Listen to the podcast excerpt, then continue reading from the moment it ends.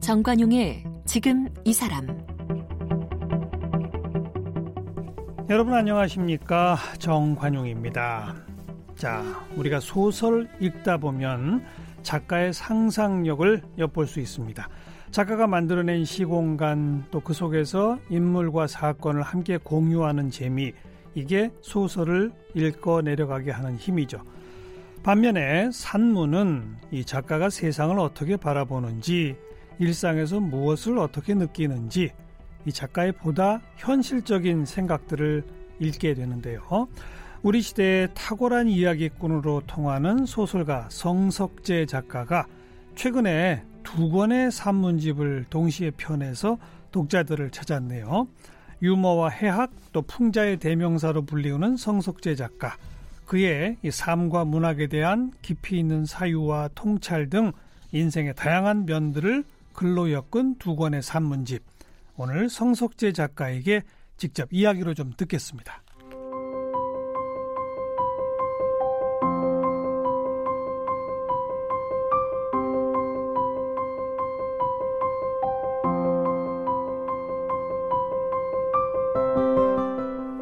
시대 대표 이야기꾼으로 꼽히는 성석재 작가는 연세대학교 법학과를 졸업했습니다. 1995년 문학동네에 단편 내 인생의 마지막 4.5초를 발표하며 등단했고요. 풍자와 해학, 익살이 넘치는 다양한 작품들로 독자들의 사랑을 받고 있는데요.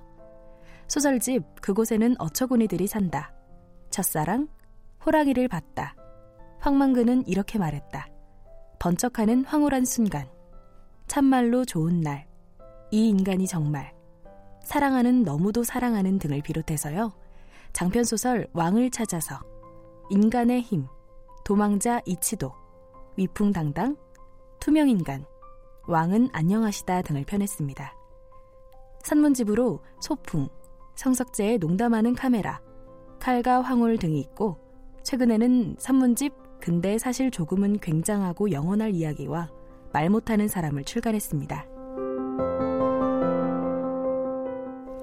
네, 소설가 성석재 작가 어서 오십시오. 네, 안녕하십니까. 음, 방금 쭉 소설집, 장편 소설, 산문집 소개했습니다. 네, 그것만 소개하고 끝났으면 좋겠습니다. 왜요? 그냥 제목만 읽다 보면 시간이 흘러갈 테니까 어지간히는요. 어, 이런 이런 자리에서 와서 말을 하기가 참 힘든 것 같아요. 음. 말이 글하고 좀 달라서 음. 그렇다고 글을 잘 쓴다는 건 아니지만 음. 말을 하고 나면 좀 허기도 지고 후회를 많이 하는 것 같아요. 아, 그 말 하지 말았어야 되는 건데. 오죽하면 이번에 낸 산문집 제목이 말 못하는 사람입니까? 아. 산문집이 이미 여러 권 있지 않습니까? 네. 그렇죠? 그러니까 이번에 처음 펴내신 게 아니잖아요. 네. 어. 이게 맞다면 한 대여섯 권쯤 되는 것 같은데요. 그렇죠. 네. 어. 어, 시집 말고 처음 펴낸 책이 산문집인데 90, 제 기억이 맞다면 90 한 2년쯤에 아, 여기 그랬군요. 소개에는 들어가지 않았습니다만, 오. 어, 산문, 그것까지 합친다면 한 7, 8권쯤 될 것 같습니다. 네. 대개 산문은 음, 발표 지면이 있고 예, 예. 거기에다 쓰고 나중에 그것들을 모아서, 모아서 예, 음. 개정을 하고 해가지고 네.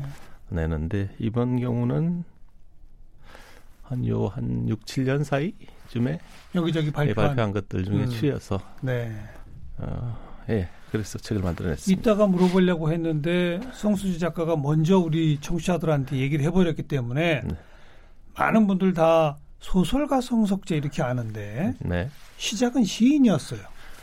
아, 까 예, 맞습니다. 첫 시집이 나오고 그 다음 나온 책이 산문집이었다 네. 이렇게 말씀하셔서 네. 어 시집도 있었나 이런 네. 분들이 있을까봐 지금 제가 설명드리는 거예요. 86년에 등단을 해서 시로 86년? 등단했어요. 91년에 첫 시집이 나왔습니다. 86년? 네. 어. 80년대는 흔히 시의 시대라고 음. 어, 하듯이 저도 그 당시에는 시 자체가 문학인 줄 알았어요. 음. 시 말고 뭐 소설이나 희곡이나 다른 문학의 다른 장르는 그냥 곁다리 음. 쪽으로 음. 어, 그만큼 그때는 시가 중요했고 음. 문학의 본질에 가까이 있다고 생각을 했죠. 어, 물론 생각은 나중에 다 바뀌었습니다만 어, 특히 아, 시가 원고료가 적구나. 그런 깨달음에 예. 한 번만 써보니까 금방 그런 깨달음을 얻게 되더라고요. 음. 그리고 서로 쓰임이 다르죠. 시와 시는 일종의 우주에 대한 자기 선포?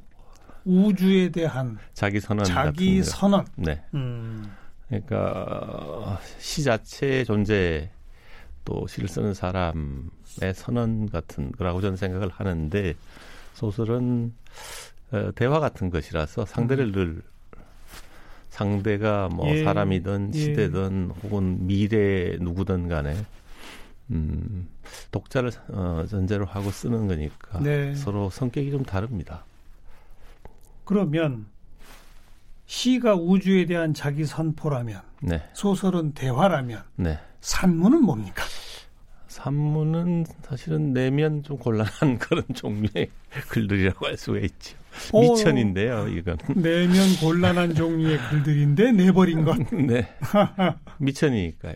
음. 보통 음. 소설을 쓰고 나서 독자들하고 얘기를 해보면 독자들이 작가를 소설 주인공으로 그렇게 생각하는 경우가 많아요. 그렇게 되죠, 아무래도.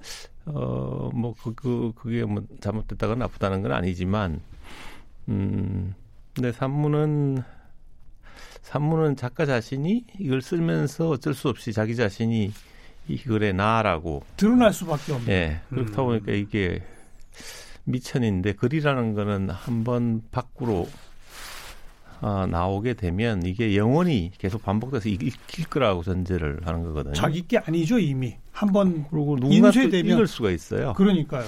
그러니까 어디 가서 얘기를 할 수가 없죠. 나는 누군가 이미 알고 있다고 전제를 해야 되니까.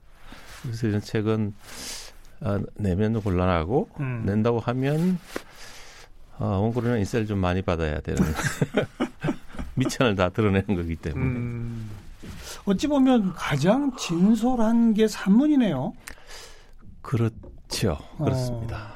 어. 뭐 이게 또 동양하고 서양의 전통이 좀 다른데 동양에서는 산문을 어떤 작품의 완성도를 지향하는 음. 뭐그 유명한 태고라는 고사가 있듯이요.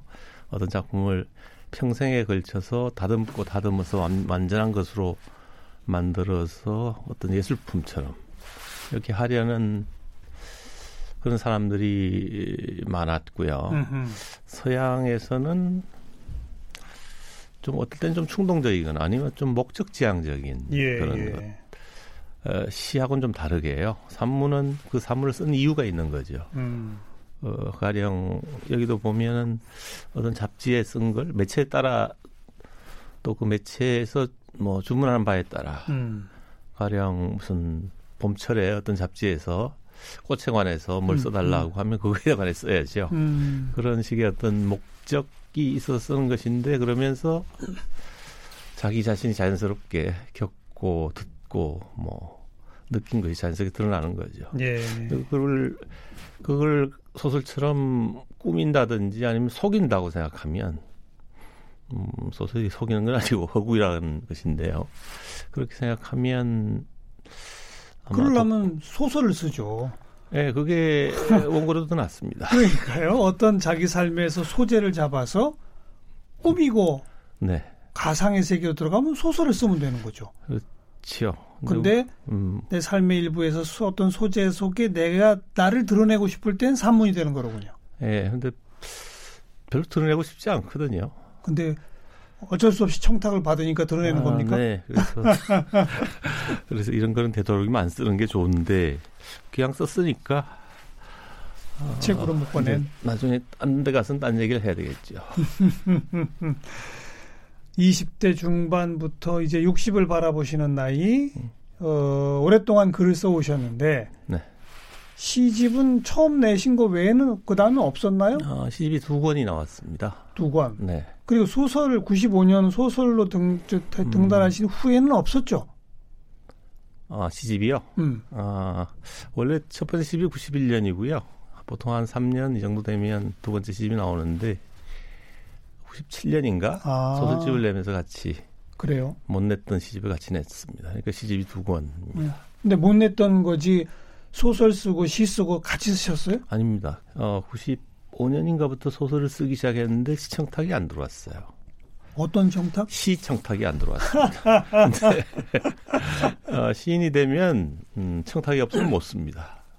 프로가 어, 되면 어, 습작을 할 수는 없잖아요. 그렇죠. 그러니까 자기가 썼다고 어디다 발표를 해야 되는데. 네, 발표를 하고 나서 그걸 또 묶는 것이 시집인데 음. 어, 청탁이 전혀 안 오더라고요. 그러니까 쓸 수가 없었죠. 그렇다고 내가 이미 등단한 시인인데 네. 내시 좀 실어주어라고 이게 다닐 수도 없고. 아, 예, 그렇죠, 당연히. 그런 것도 있네요. 어, 물론 시청탁이 안 들어온 대신에 계속 소설 청탁이 들어와서 오늘날 이 지경에 이르러 있습니다. 참, 이 유심히 이 방송을 듣고 계신 청취자분들 상당수가 지금 소설가 성석재 참 청탁 얘기랑 원고료 얘기로 모든 걸 풀어내는구나. 굉장히 솔직한 사람이네. 이런 말 나올 것 같아요. 어, 그게 좋게 말하면 그렇고요. 아마도 상당히 세속적으로 들릴 수도 있고. 세속적인 게 솔직한 겁니다. 음, 저는 소설이란 장르의 발생 음. 시기, 그러니까 인쇄 매체가 이제 대량 출판을 시작하고, 그다음에 이제 소설이라는 걸 구매하기 시작한 그런 계층이 생겨나서 작가를 어, 소설을 써서 먹고 살겠다는 게 굉장히 중요하고 훌륭한 일이라고 생각합니다. 음. 역사적으로도 의미가 음. 있고요. 예. 음악, 미술, 또 뭐 무용, 연극 많은 예술이 있지만 예. 그 예술의 종사에서 그 덕분에 먹고 산 사람 숫자는 그렇게 많지 않아요. 아유, 정말 없죠. 예, 근데 어, 소설은 소설의 경우는 음. 그 퍼센티지가 상당히 높습니다. 어. 생존율이. 어. 그러니까 마치 어뭐 2만 년, 3만 년 전에 어떤 동굴의 그림을 그렸던 우리 선조 들이 음. 선조 그 예술가까지 포함해서 음. 모든 예술가들이 자기가 좋아하고 잘하고 또 남에게 보여주고 싶거나 남기고 싶거나 해서 자기가 추구했던 어떤 예술이 음. 자기를 먹여 살린 그런 경험을 한 것은 아마 현대 들어서 그렇죠. 20세기 네. 뭐 19세기엔 드물게 몇, 몇 분이 있었습니다만 19세기 그때는 그 자체로 먹고 살았다기보다 누군가 후원을 네, 받아서 후원자들이 먹고 사는 빌부터 먹고 사는 아, 네. 그막 에버의 경우도 베토벤 같은 분도 후원자가 있었죠. 그러니까요. 어디 그래서 이제 헌정을 많이 하는데 음. 곡을 음. 어, 아마 최초로 시도한 분이 모차르트였을 겁니다. 독립을 시도한. 그리고 어. 후원으로부터의 독립. 어.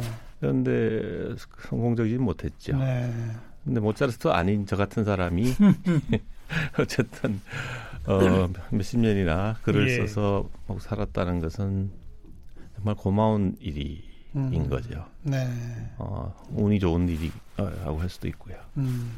그래서 바로 그런 인식, 문제 의식의 바탕을 두니까 청탁과 원고료 얘기가 빠질 수가 없다. 그거로군요. 그렇죠. 보통 그 이제 글을 쓴 사람들이 가끔 모이는 자리에 가면 시인과 소설가들이 있는데 서로 생각하는 게 좀 달라요. 음. 저는 한 번 시를 써, 쓴 사람은 영원한 시인이라는 그런 그런 이론이 있어서 음. 시인들 사이에 이렇게 섞여 있으면 시인들이 소설가들에 대해서 험담을 좀 합니다. 그 사람들은 참 세속적이다. 음.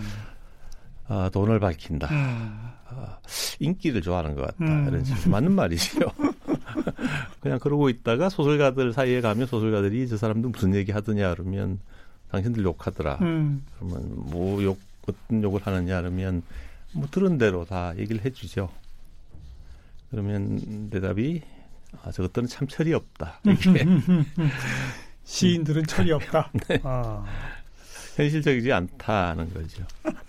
근데 어떤 예술의 예술 작품이 본질적으로 또 특성상 거기 종사하는 사람들을 어, 먹여 살리는 예는 아주 드뭅니다. 음, 음. 어, 뭐 조금 더 연구를 해봐야 되겠지만 앞으로는 더 나올지 모르겠어요. 예.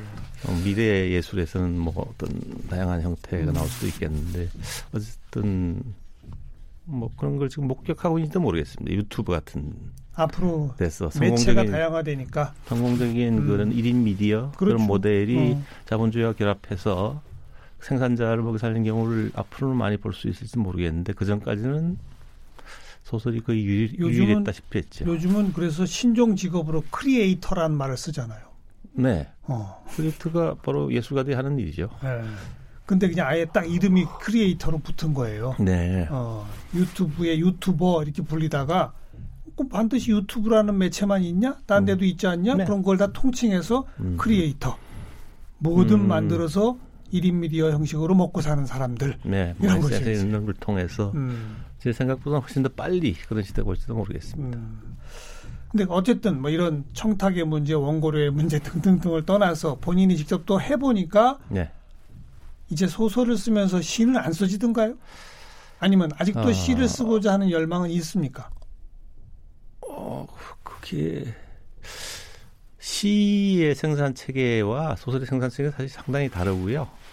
음, 메커니즘이 작동 체계가 좀 다릅니다. 음. 그래서 안 쓰기 시작하고 하나를 안 쓰기 시작하고 어느 한쪽을 쓰기 시작하면 그쪽에 길이 드는 거죠. 몸이 그냥 굳어버리는. 네, 몸이 어. 그렇게 뭐 좋게 말하면 최적화되는 거죠. 어떤 어. 자주 하는 잘 하는 그런 장르에 최적화되다 보니까 예. 욕망이 있어도 돌아가기가 힘드네요. 예. 그리고 다 써버리게 됩니다. 딴 데다가 사실 에너지를 써도 되는 건데 그거를 음.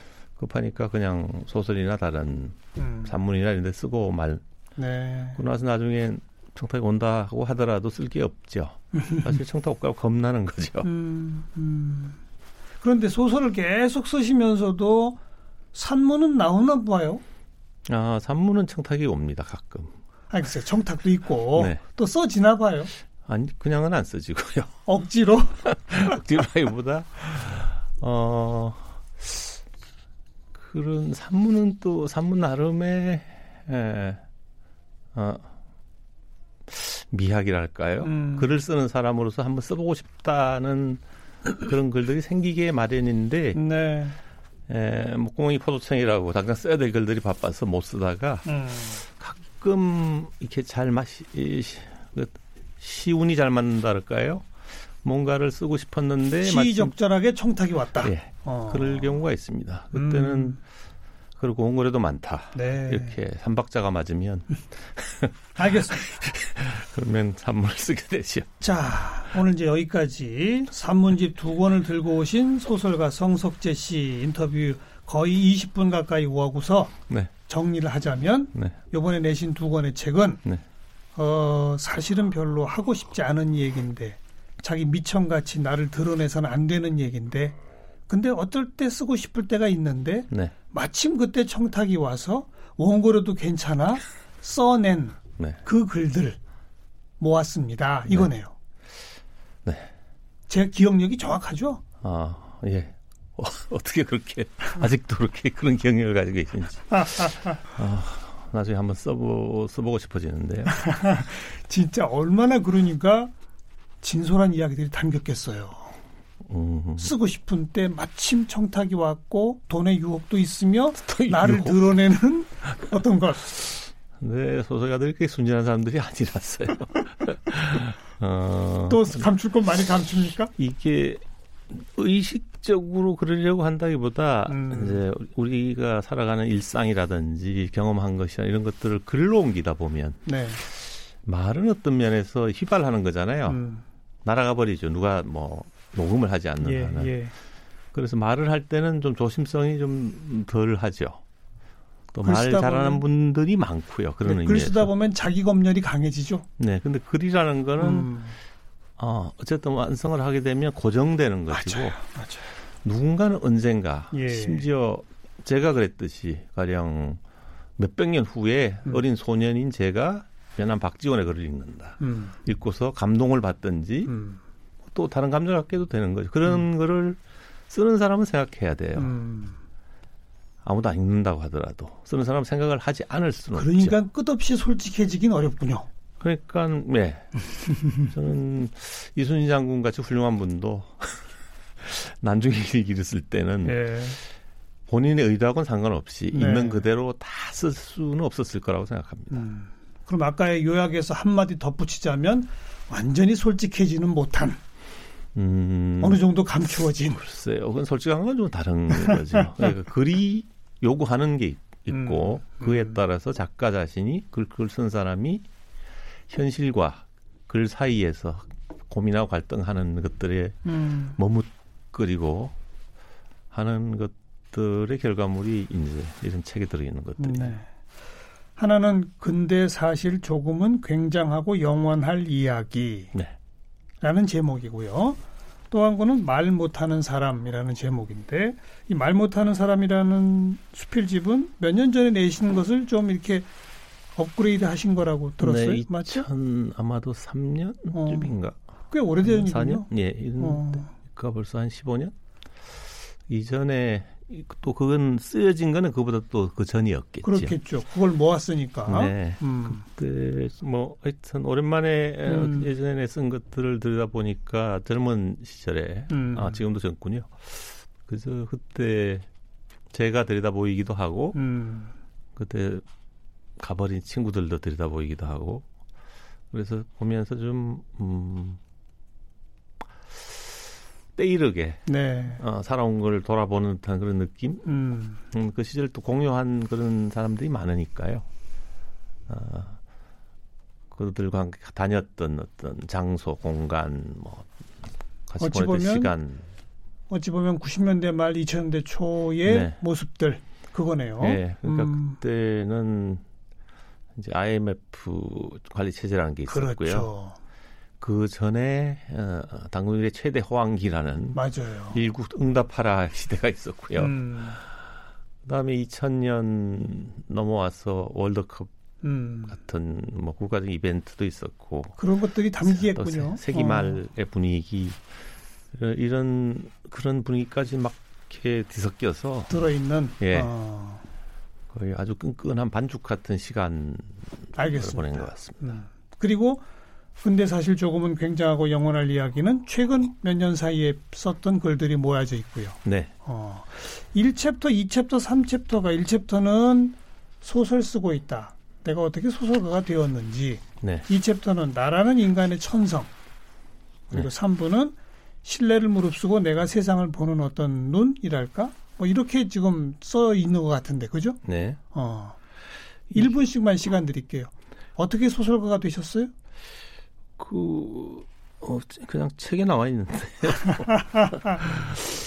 그래서 그러니까 그 사이에 한 이 책에 들어 있는 글 말고 다른 글들을 엮어서 한 두세 권의 산문집이 나왔습니다. 예, 예, 거기서 예. 빠진 거죠. 아, 아. 근데 되도록이면 넣지 않고 싶어서 너 음. 자신의 생각이나 이런 것들이 너무 노골적으로 드러나 있기 때문에 예, 예. 넣고 싶지 않은 것들 그리고 제 딴에는 음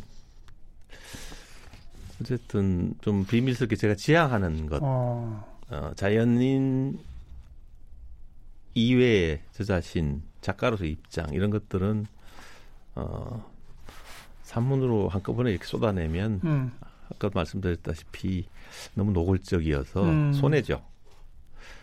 어떻게 그 우려 먹어야 되는데 이걸 한꺼번에 어. 이렇게 쓰면 곤란하죠. 근데 뭐 그런 내용들입니다. 그러니까 음.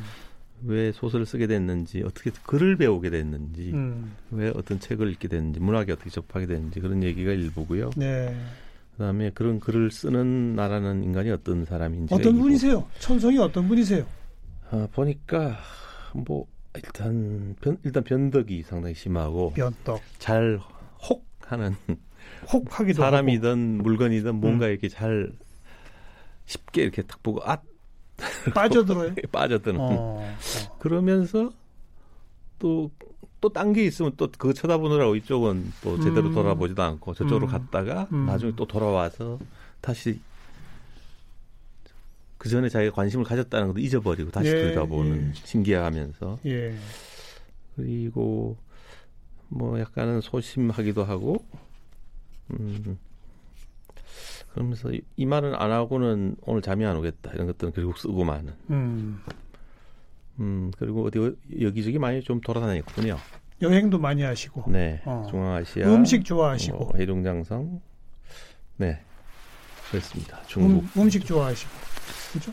음식 음식 관련 책도 있잖아요. 미맹이라는 말이 있는데요. 어. 미맹. 네.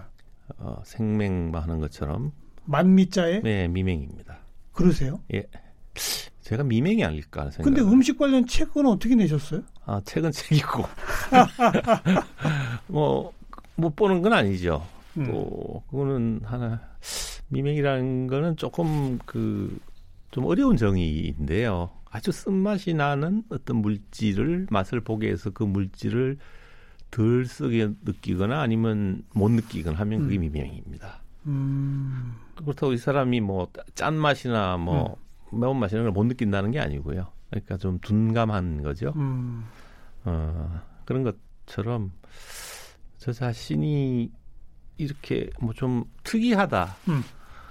별나다, 또 외국의 뭐 어떤 유명한 음식 이런 건 좀 둔해요 제가 음. 뒤늦게 어 그거 맛있었네 이런 식이고 음. 그 대신에 주변에서 흔히 접하는 음. 것들 반복적으로 접하는 네, 네, 뭐 네. 된장찌개라든지 네, 간장이라든지 김치라든지 발효의 정도로 음. 뭐 이런 거에 따라서 그런 건 또 민감하게 반응해요. 그게 진짜 미식가예요. 그런데 이런 이런 주장을 우리 동네에서 할 수 있을지 모르지만 딴 데 가서 저 미식가입니다 이런 말은 못 하겠죠. 아니 그러니까 뭐 저 소설가시지 어디 음식 평론가 아니잖아요. 네. 그러니까 뭐 전 세계 음식 다 알아야 되는 것도 아니고 대신에 된장찌개 제일 맛있는 집 나 따라와 이게 진짜예요. 아 그거 그거 아닌데요. 그게 이게 또 변덕의 소산인지 모르지만 모든 음식은 예.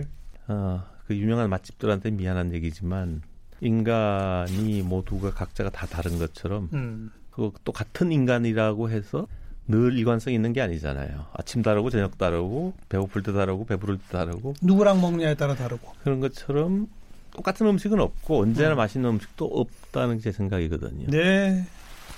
여기서 입증이 됐습니다.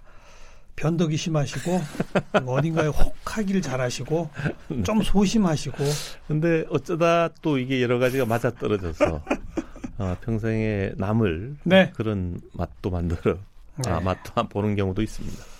오늘 소설가 성석재 씨와 어, 이 소설에서 드러나는 풍자와 해학과는 또 다른 너스레 둘이 한번 30분 동안 떨어봤습니다. 오늘 고맙습니다. 네, 감사합니다.